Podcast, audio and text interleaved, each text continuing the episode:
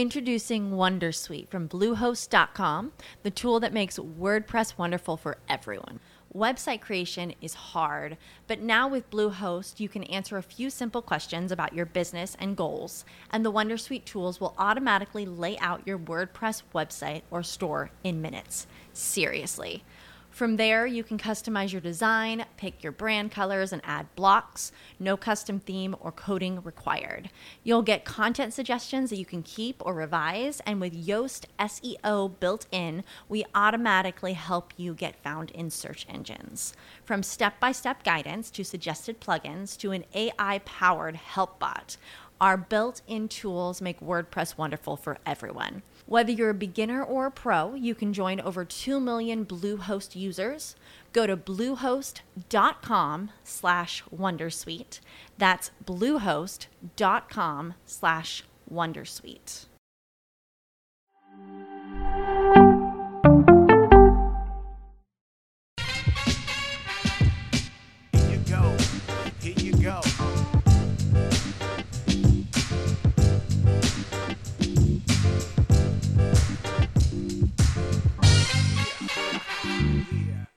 Copy paste.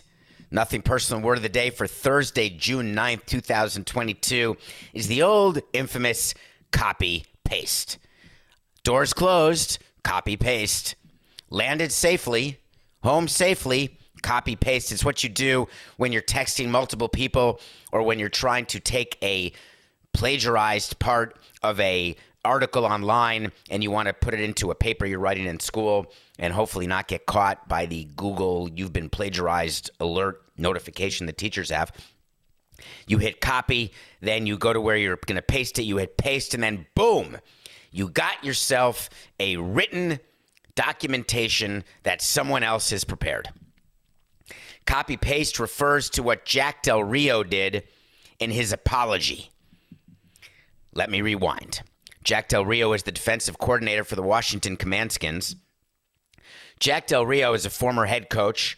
He is a card carrying MAGA, which is fine if that's what you want to be.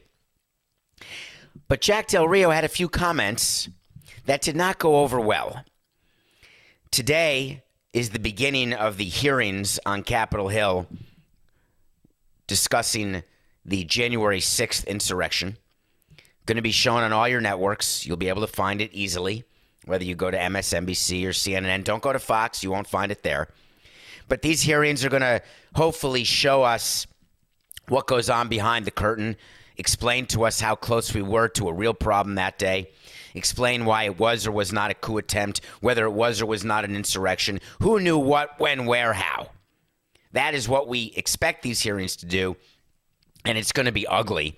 And the reason that it's going to be ugly is that you are going to have people who were downplaying the seriousness of January 6th, ignoring evidence so they can maintain their ostrich head in the sand defense, versus people who are going to be alarmed because they thought it was bad, then they're going to hear it was even worse than they thought it was.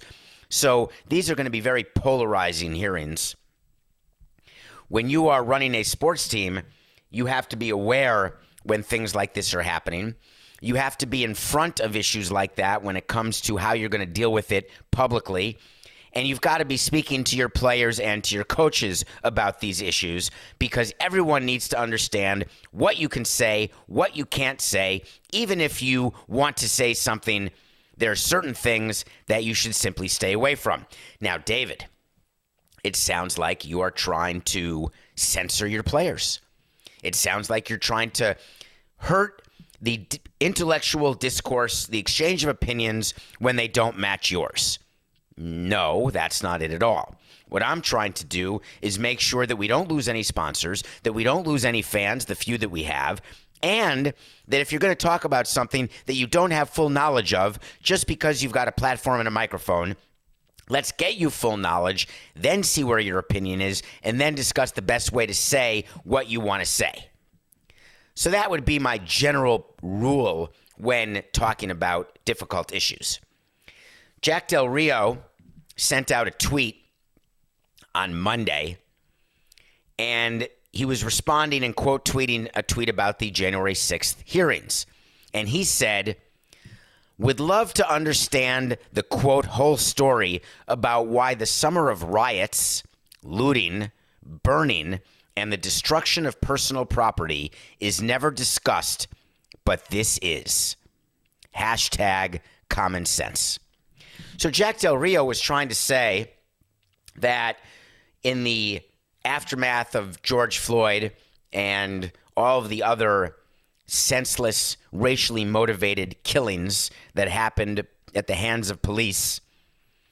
Why, when there was rioting that took place after that, which rioting was done, you could argue by predominantly black people, but there certainly were white people involved. Why the protests that turned violent and businesses and glasses were shattered and windows were shattered and things were stolen and looting happened. And you had a president saying, let's stop this right now. Let's use nerve gas and tear gas and rubber bullets and anything we can to stop this mayhem and nonsense. But what happened on January 6th, hey, nothing burnt down. They weren't trying to hurt anything. They were trying to express their constitutional freedom of speech and freedom of expression to show that the election was stolen, yada, yada, yada. So Jack Del Rio says this, and people questioned him about it and said, hmm, Are you really trying to do a what about argument? Hey, I know this was bad, but what about that? So Jack Del Rio thought about it and was given an opportunity to clarify his statements. In the interim period, the Washington Commandskins, led by Daniel Snyder and Ron Rivera, the coach, did nothing. They thought what Jack Del Rio said hey, no big deal. He's our defensive coordinator. Everyone's entitled to his own opinion. We're just going to let this go. And I'm famous for cutting off the legs of a bad story because that's the best way to end it. But there's some stories that go full Deadpool and grow back, and you can't cut their legs off, and you've got to know what those stories are. But don't count on Danny Boy to know that, or Ron Rivera, because they're just trying to put out fires. They're like whack a mole with all the PR issues they have up there in Washington. And they just figured this is a mole that we don't need to whack because we've got to use our plunger for all of the other problems that we're having currently. And so they came up with a quote when asked, which was, Hey, no big deal. Jack Del Rio's our coach, and I see no reason to even discuss this with him. We're good. But the media said, Here's an idea, Jack. Do you care to clarify? And Jack said, You're damn right I do. He said, Let's get right down to it. What did I ask? A simple question. Why are we not looking into those things? If we're going to talk about January 6th, why are we not looking into those things? Because it's kind of hard for me to say. I can realistically look at it. I see the images on TV. People's livelihoods are being destroyed, businesses are being burned down. No problem. Get ready, folks. And then we have a dust up at the Capitol. Nothing burned down. And we're going to make that a major deal? Rut What do you think the word in that apology statement or clarification statement got the most attention? Yeah, you're right. Dust up. So here's the thing trying to understand proportion, right? Proportionality. It's one of the hardest lessons that we learn as adults. What is the right way to respond when your child does something? Do you respond by yelling? Do you respond by punishing? What's the punishment? Do you take away the iPad? Do you take away the Game Boy? Do you stop a play date? Do you go to the child who's having a sleepover and take them home from a sleepover? What is the proportional response when you're arguing with your significant other? Does this require me to stomp out of the house? Does this require me to stay in a hotel? What is the proportional response? At work, it's the same thing. When you are the boss, you have to understand how to respond to things that are going on with the people who work for you, how to respond to any conflict that's going on with the people who work for you, how to respond to conflict between you and the people who you work for. How do you respond to someone finding a piece of glass in your food at a restaurant? Hey, free drinks, the meal's on us, or uh oh, we have a lawsuit on our hands. Proportionality you're not born with it. You have to learn it. And some people don't fully understand it even when they are adults. And the reason they don't understand it is that they have a hard time going through the calculus in their brain about what's bad versus what's good versus what's really good versus what's really bad. So you picture a scale. And when something's really bad, you respond a certain way. When something's bad, you respond in a less serious way, in a less immediate way. When something's good, you're complimentary of it. When something's really good, you make sure to stop what you're doing and point out, wow, that was really good. So we do this every day. I want you to take today and think about your proportional responses to things that happen to you during the course of a day, like road rage, like when you give someone the finger versus honking versus getting out of your car with a battle axe and breaking a window, right? There's different responses. Some are acceptable, some are not. There's also the gray areas of proportional responses. Well, for me, that was a proportional response because I was unbelievably offended by that. Well, I wasn't that offended, so I would not have reacted the way he reacted. Well, that's fair, but I would have. So go through your day today as a favor, just as a fun thing. Sometimes I do this. Side note, little detour, Coca. I spent about two years when I was in baseball writing down what I was doing every day at 4:05 p.m. I didn't want to do a diary or a journal, but I wanted some record of what I was doing every day at that exact moment. So I set my alarm at 4:05 and whether I was in a meeting, I would write down who I was meeting with, what it was about, on a phone call, I was watching a movie, I was talking to a player, whatever I was doing, I wrote it down. Take today, one day, and make a note on your phone notes application of all the things that you respond to that get your blood boiling or that make you excited and tingly and write down whether or not you believe you had proportional responses. Jack Del Rio, when he refers to January 6th as a dust up at the Capitol, he may not have realized. Let me strike that.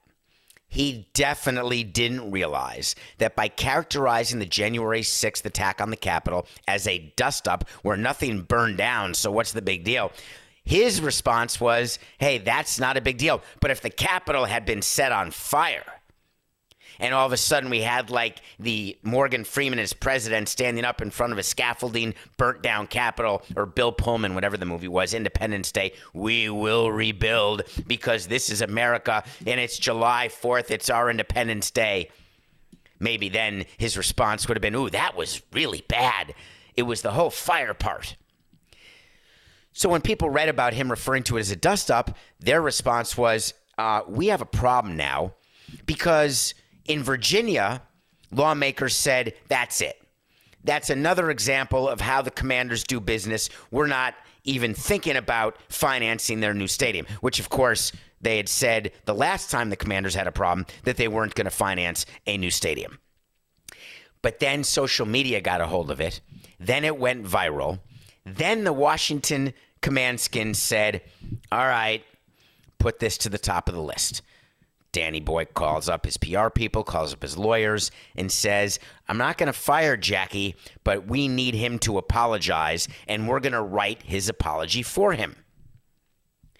Hey, Ron, you got to call Jack because I'm not doing it. Because what you had first said that didn't matter to you, now it's beginning to impact our business, and I'm worried about our fans and our sponsors. I'm worried that people are going to view us as though we are complicit and agree with what Del Rio is saying. And while I'm okay with him having said what he said to start with, which he shouldn't have been, I'm not okay with the dust up, although I really am. I don't care, but I have to pretend that I care because now other people are telling me that I should care. And my proportional response is we have to have a response, but it's not going to be from me, it's going to be from Jack. So put something together couple hours later, Jack Del Rio does a copy and a paste. He takes what's sent to him with quotes around it, which is weird, like quoting himself, and he tweets it out. And it's priceless.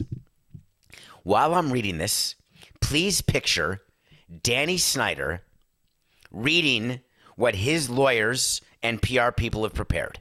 Because he read it, and then it was forwarded to Del Rio, who copied it, pasted it, and sent it to you. I made comments earlier today in referencing the attack that took place on the United States Capitol, all caps, on January 6th, 2021. Referencing that situation as a dust up, not in quotes, was irresponsible and negligent, and I am sorry. I stand by my comments condemning violence in communities across the country. I say that while also expressing my support as an American citizen for peaceful protest in our country. I have fully supported all peaceful protests in America. I love, respect, and support all my fellow coaches, players, and staff that I work with. It's who, not that. That I work with and respect their views and opinions. Does that sound like Jack Del Rio to you?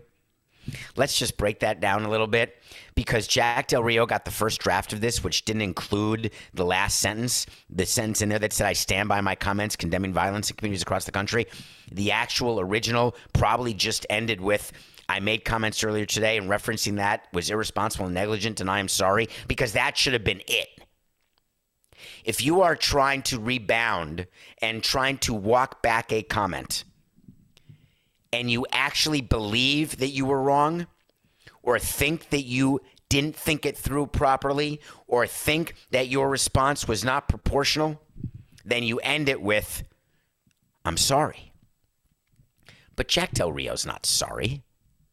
Jack Del Rio is nothing other than exactly what he told you he is, which is a man who has beliefs that what happened at the Capitol and is exactly what should have happened because the election was stolen.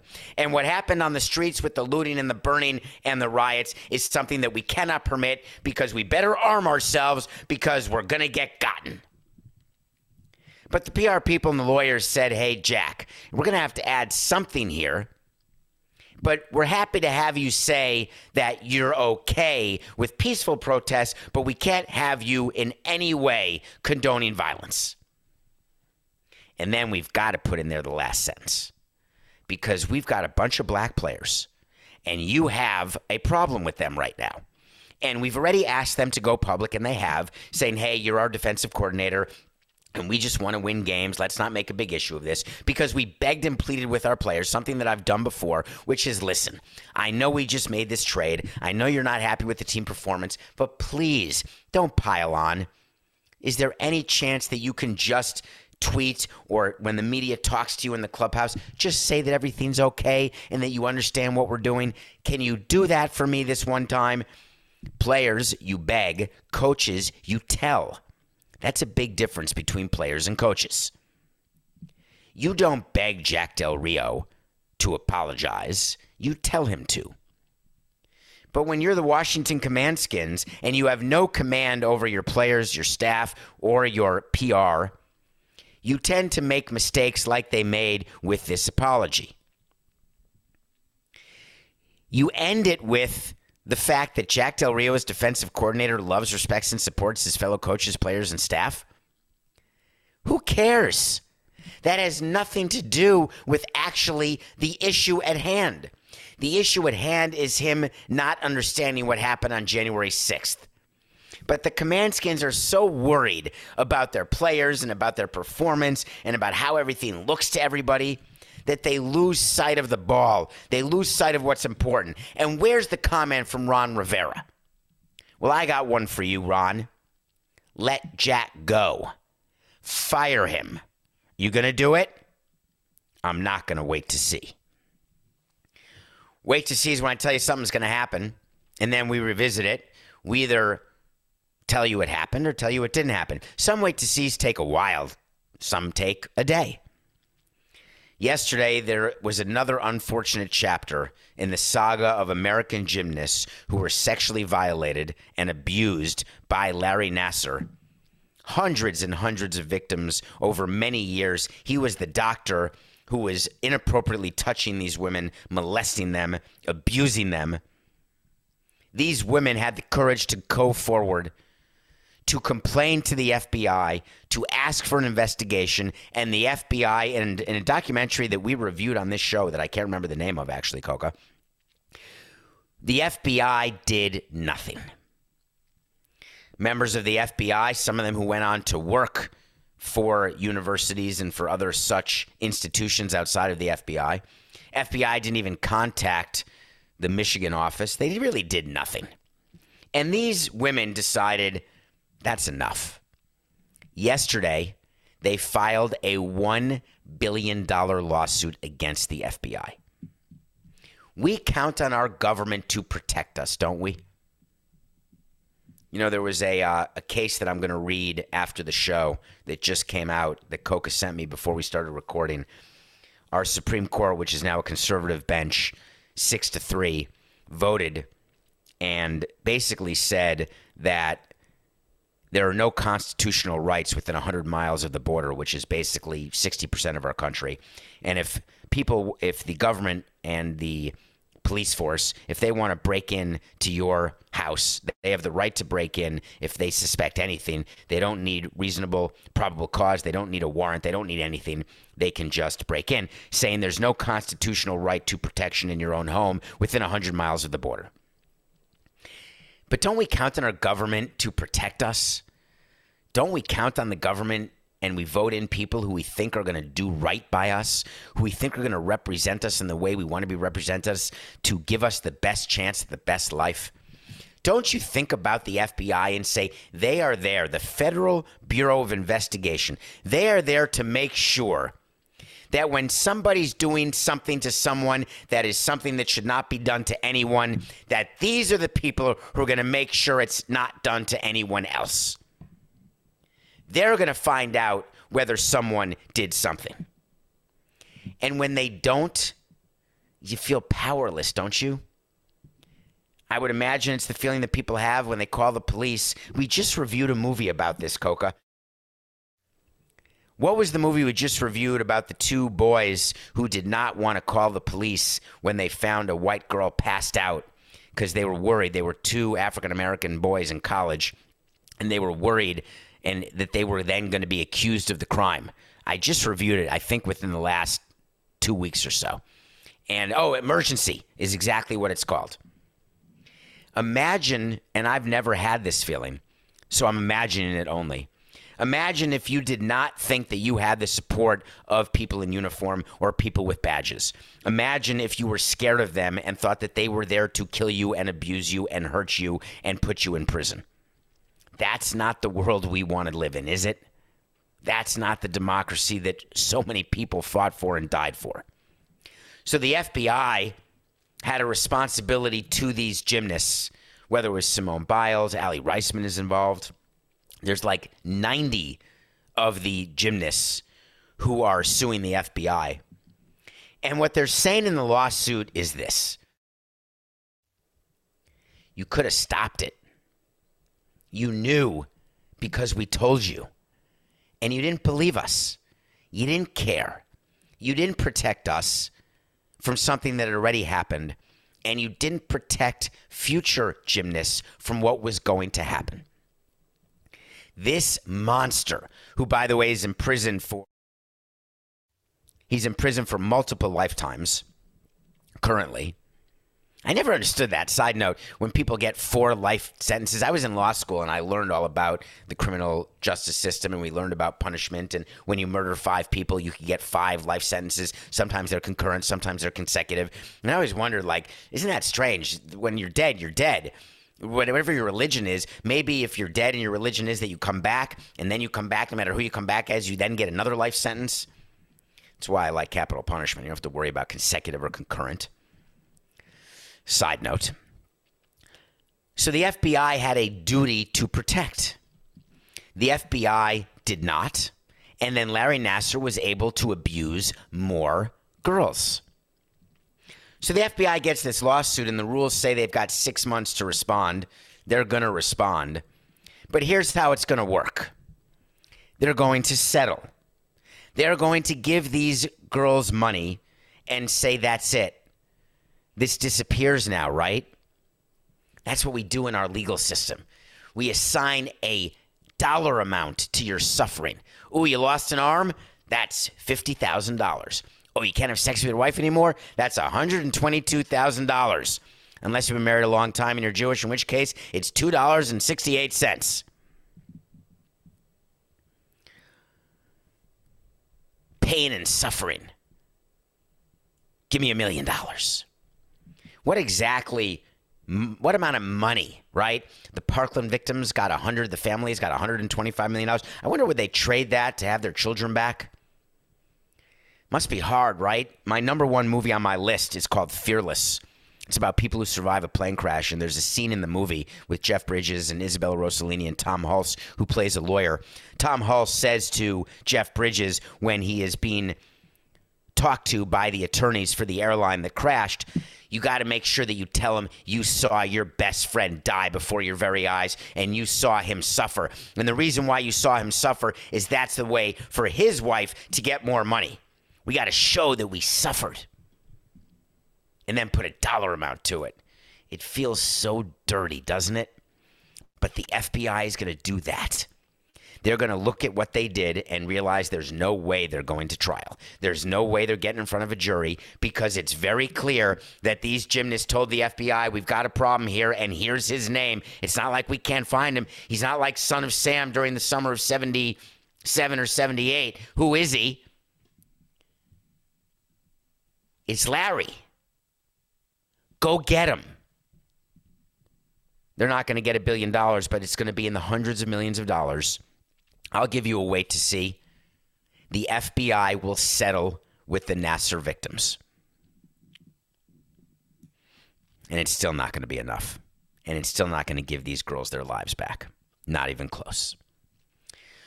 We come back, we're going to review a movie that I found that I can't wait for you to watch. And the movie we're going to review tomorrow, if you want to watch it in advance, is called The Unbearable Weight of Massive Talent. It's the new Nicolas Cage movie. I'm going to watch that today. But we're going to review Butter when we come back. And then we're going to talk a little bit about the Broncos again because something interesting happened that we have to mention. We'll be right back. The 82 game preseason is in the books, and it's finally time for the real season. Don't miss out on any of the NBA playoff action at DraftKings Sportsbook, an official sports betting partner of the NBA. From the play in tournament through the finals, DraftKings Sportsbook has you covered with same game parlays, live betting, odds boosts, and so much more. From what you've seen so far, do you think there'll be a first time winner of the NBA championship? If the Pacers, Clippers, Suns, Magic, Pelicans, or T Wolves win, you win at plus 650. That's six teams to root for, six chances to win. Download the DraftKings Sportsbook app and use code SAMSON. New customers bet $5 and get $200 in bonus bets instantly. That's code SAMSON only on DraftKings. The crown is yours. Gambling problem? Call 1 800 Gambler or in West Virginia, visit www.1800Gambler.net. In New York, call 877 8 HOPE NY or text HOPE NY. That's 467 369. In Connecticut, help is available for problem gambling. Call 888-789-7777 or visit ccpg.org. Please play responsibly. On behalf of Boot Hill Casino Resort in Kansas, 21 plus age varies by jurisdiction. Void in Ontario. Bonus bets expire 168 hours after issuance. See dkng.co slash bball for eligibility and deposit restrictions, terms, and responsible gaming resources. Welcome back to Nothing Personal. Thank you for rating, reviewing, and following. And please tell your friends about what we do here every day. The more the merrier, because frankly, there's no one here except a camera. So whether there's a million of you, or two million of you, or 200,000 of you, I won't know the difference. But tell everybody because Coco will know the difference. And so will the people he sends the numbers to. So I still watch a movie every day. I tell you that every day, but I really do watch one every day. And I watched a movie called Butter. Butter is a movie that stars Alex Kersting and McKaley Miller. Alex Kersting plays a obese high school student who goes on social media to ask his friends, quote unquote, and everybody else in his high school what he should eat for his final meal because he's going to kill himself. And he is going to do it while live streaming. This is a movie that would not have come out in the 80s, 90s, or 2000s. This is a brand new movie because This did not exist before. One of the absolute unintended consequences of social media and of the technological advances that we have here in this country and on this planet is that kids and adults are able to do things when they're crying out for attention, and people give them that attention, but it's more like a train wreck than it is empathy. And there's no one meaner than high school students. So a bunch of the high school jocks and rocks, they said, "Hey Butter, you're going to kill yourself? All right. We'll tell you what to eat." He's called Butter because he was made fun of and beaten up as a kid, this obese kid, and forced to eat an entire stick of butter while people laughed and made fun of him and then called him Butter. Meanwhile, He's in love with the most beautiful girl in high school who doesn't even look at him, but he's got an online anonymous relationship with her. And she's fallen in love with the online guy who she doesn't know is the guy named Butter who's sitting in her high school class. Well, you can imagine where this goes. The movie is absolutely predictable because eventually she discovers who Butter is she gets angry. Eventually, the friends discover that Butter is a good guy after all. Eventually, they all discover that maybe forcing Butter to kill himself on TV by eating his last meal and killing himself in that way probably isn't a good thing. So there's a few good lessons in there. It's a very predictable movie, but here's why I'm suggesting you watch it. One way that we can improve ourselves, we talked about proportional responses in the beginning of the show. One thing that adults and children alike can improve upon is the concept of lashon hara, which is a Yiddish concept for gossip, gossiping, or or what we do to make ourselves feel better, which is by bringing people down to our level so they can be as miserable as we are. And then the frame of reference gets smaller, and therefore we can better excuse our existence and our life people perfect that in middle school, right? In high school, where they make fun of the fat kid or make fun of the kid who looks different or sounds different because being different when you're young is bad, no matter how you slice it, because kids have not yet learned proportional response. They have not yet learned or developed the proper level of empathy. That's up to parents to do and teachers. This is an important movie to show your children and to show your friends because maybe, just maybe, a bunch of us will watch Butter and realize that the way we act toward people sometimes, it's just not right. Butter with Alex Kersting giving a great performance as Butter and McKaley Miller as the uh, beautiful high school student also is very good in this movie. Mira Sorvino, the Academy Award winner, is in it too. All right, I want to just mention the Broncos here for a minute, Coca, because something came out yesterday. Yesterday on the show, we covered that Walton of Walmart was going to buy the Broncos for $4.65 billion. We talked about how happy Roger Goodell was. We talked about how it doesn't matter. There's no minorities because they have the token minority partner, but it doesn't matter. They're looking for the highest price they can get. One of the other bidders, and we talked about it if you listen to the local hour on Le Batard today, we talked about the fact that the group of people who can buy teams is so small now because you've got to be the richest of the rich, right? Not just the top 1%, the top 0.000000001% of the 1%. A multi, multi billionaire. And that's why you see the same names all the time interested in the same teams. So Josh Harris, whose partner is David Blitzer, and they own the Sixers, that team that trusts the process, and the New Jersey Devils, who I don't know how they've done. And they own a soccer team, but they also were interested in buying Chelsea. It didn't work out. They're they're looking at expanding their footprint. And so they thought, you know what? I'm going to buy the Broncos. And it came out yesterday that Josh Harris was willing to outbid Walton and that he would have paid 5 billion for the Broncos but he wanted an assurance that Walton would not have trumped the bid. I want to explain what this is. I tried to get Josh Harris involved in buying the Marlins. Josh Harris and David Blitzer are really good business people.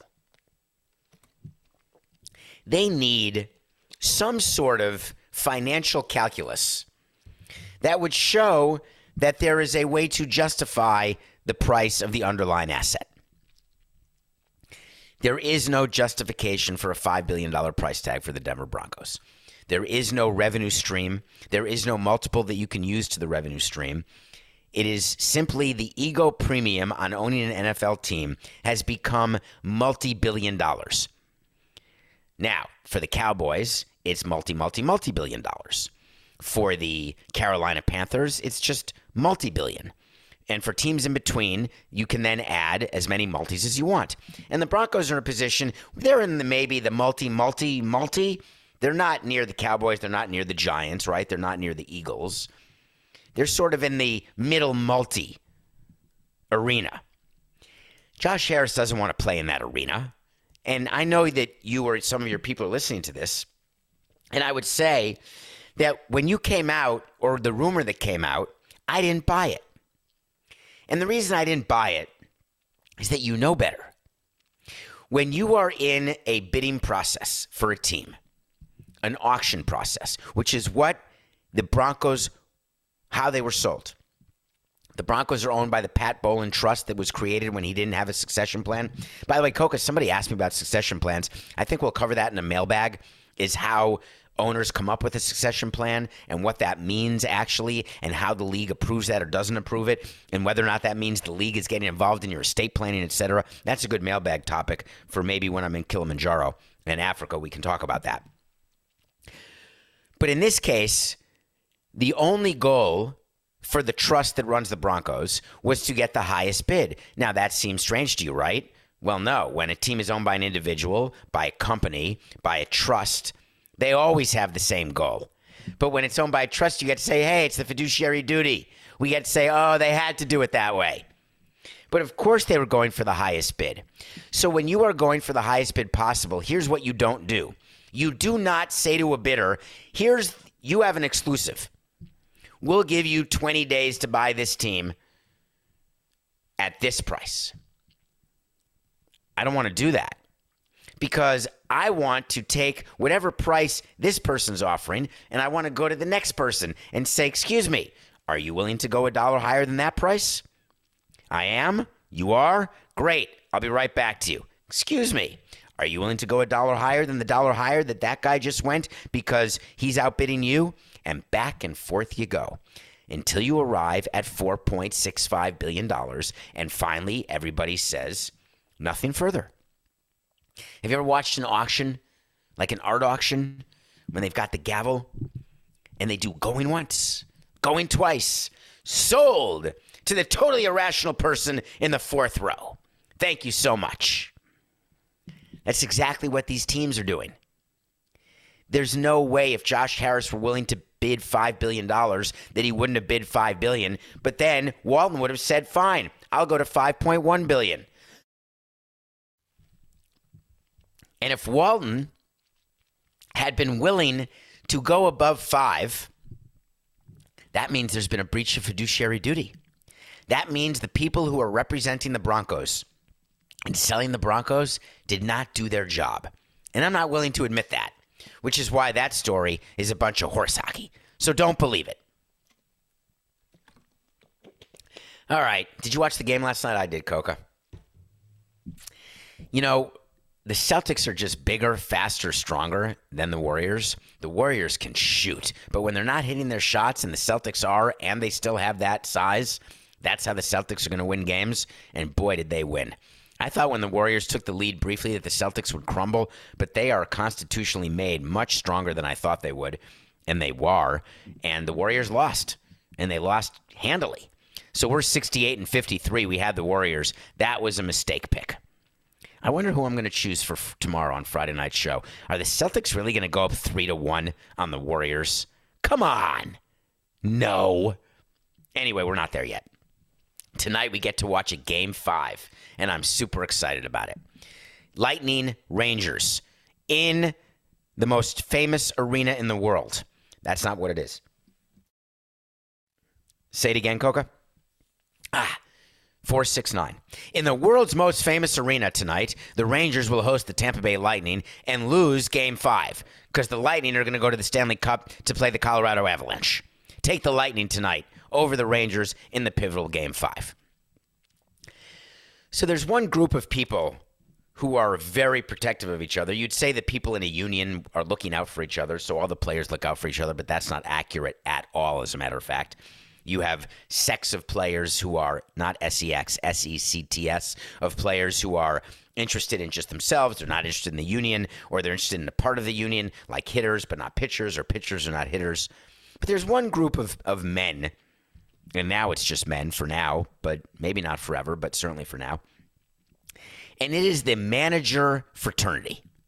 The manager fraternity is an interesting one because they don't all like each other, but they definitely all back each other because they all know the one absolute about being a manager is that you are without a doubt going to get fired. And if you're going to get fired, you know that you have a chance to get hired into the position that has now been voided by the person who was fired. So, therefore, you have that commonality of interest. There have been two firings in Major League Baseball recently. One was Joe Girardi and one was Joe Maddon. And Dusty Baker, the manager of the Astros, had a comment about it. And you don't often hear this, so I wanted to point it out. He said, I think it was a premature firing. It's getting less and less forgiving because everybody can't win all the time the whole year. Teams go on streaks. And so he was referring to Joe Maddon being fired with the Angels having lost 13 in a row, now 14, referring to the fact that the Phillies couldn't win games, but now they've won five in a row. And Rob Thomson is undefeated as the new manager of the Philadelphia Phillies. I'm sure Joe Girardi feels great about that. There's one thing that always happens when a manager gets fired. They're always asked about their team. You know, what do you hope for the team? Well, I hope we turn it around and I hope they make the playoffs. The reason why managers who are fired say that is that then they get to say, well, it's my fault. You're confused by that, aren't you? Let me explain a little further. Managers secretly, when they're fired, want their teams to lose every game. But they have to publicly say that they're rooting for the players and they're rooting for the team because they want another job. And they know that owners are watching what they say and they don't want to hire a manager who has sour grapes, who goes scorched earth after being fired because they know when they hire a manager, they're going to fire that very same manager. And you don't want to fire someone who has a history of going scorched earth. So publicly, they always say, Oh, I want the Phillies to win or the Angels to win. Those are my guys. I'm going to root for them strongly. Horse hockey. They're not rooting for them. Joe Maddon doesn't want the Angels to win one more game. Joe Girardi doesn't want the Phillies to win one more game. He wants them both to finish below 500. They both want their teams to miss the playoffs. Guaranteed. But what Dusty Baker is saying is interesting because it hasn't changed. The way in season firings happen is when your team is underperforming or when you had the wrong idea of what your team was as a member of the front office and you're not willing to acknowledge that you were wrong.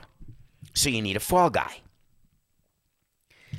So in the history of managers, it's always been the same. Off season, you can say something different. Off season, you can say, we're going a different direction. We felt this was the appropriate time. As we look forward to next season, we're looking forward to a new voice, a new start, etc. We couldn't come to an agreement. We had a difference in opinion on value or direction, like how Brian Snitker was fired from the St. Louis. No, it was not Brian Snitker. Who was the, uh, oh my God, who was the Cardinals manager who just got fired this offseason, replaced by Marmol? Um, it is uh, Mike Shildt. Thank you. Whew. Remember when he there when he was fired by the Cardinals and and uh, their head of baseball operations, John Mozeliak, said that yeah, we just had a difference of opinion about the direction of the team. You don't say that during the season. You can only say that during the off season. So during the season, you're left with only one direction to go, and that is we're not playing well for whatever the reason is. And Dusty knows this. But what he's really trying to say through his comments is what Joe Maddon said that we touched on yesterday, but people are not giving it enough air to breathe and to understand what's happening. There's an entire group of people in baseball who are becoming irrelevant. and they're watching themselves become irrelevant and they're trying to fight that irrelevancy. We watched it with Moneyball with scouts, right? Scouts who just use their eyes, they're becoming, they're being replaced. It's sort of like when AI replaces factory workers because if you can have automation, why wouldn't you? Why deal with HR issues? Why deal with 401ks when you can just have a robot do something like assemble a car? It makes perfect sense. We get to cut our headcount and we get to improve our input, make it more efficient, and make more money. That's what baseball is doing to managers. They're marginalizing managers because if you look at the pay of managers, GMs are getting paid more than managers now, and it used to be the other way around. Because now it is more important for GMs, and that's a more important position because they're running a big organization and they're in charge of all the analytics and of making everything totally fine tuned. And managers are really just supposed to be robots now who are carrying out the desires of the front office. So when Joe Maddon got fired, he said, I don't appreciate that. Like, I think it's gone too far. Well, I've known Dusty Baker for 20 years. Dusty Baker is exactly in that camp. Ironically, he works for a team who is extremely analytically oriented. And he, we know why Dusty Baker got that job when they were forced to fire AJ Hinch, who now manages the Tigers, and they were forced to fire AJ Hinch after the garbage can scandal. And Dusty Baker was brought in to be calm, cool, and collected, and have bring gravitas back to that office as sort of an old school guy. But all the old school managers say the same thing. I embrace analytics now. I can do it. But in fact, they don't. And in fact, they can't. So Dusty Baker is pleading with owners through this statement, begging them to understand that what he does matters. Hmm. I wonder if Jim Crane's going to listen. I'm going to guess not because owners tend to not really care what managers are saying as it relates to their relevance because they're used to running companies where when employees are sort of forced out through technological improvement or through other levels of efficiencies, owners and chairmen and presidents, they don't think about the families, they don't think about what the long term ramifications are of eliminating a position. As a matter of fact, side note, in the law, when you are firing somebody, one of the ways to get away with it is by saying, We are firing you because your position is no longer required. The law actually enforces this behavior by owners by saying, Really, you're not relevant. We don't need you. We can't say, oh, we're firing you because you weren't good at your job, because then you get to say, I was good at my job. And then you get to say, you fired me because I'm a minority or other such thing, it would lead to some sort of settlement. So the best thing to do when you're firing someone is you say, hey, your job is no longer even a job. Think about that for one second. The irrelevancy that people are fighting against when the law says irrelevancy is the way to save money. God, even with firings, it's just business. This is nothing personal.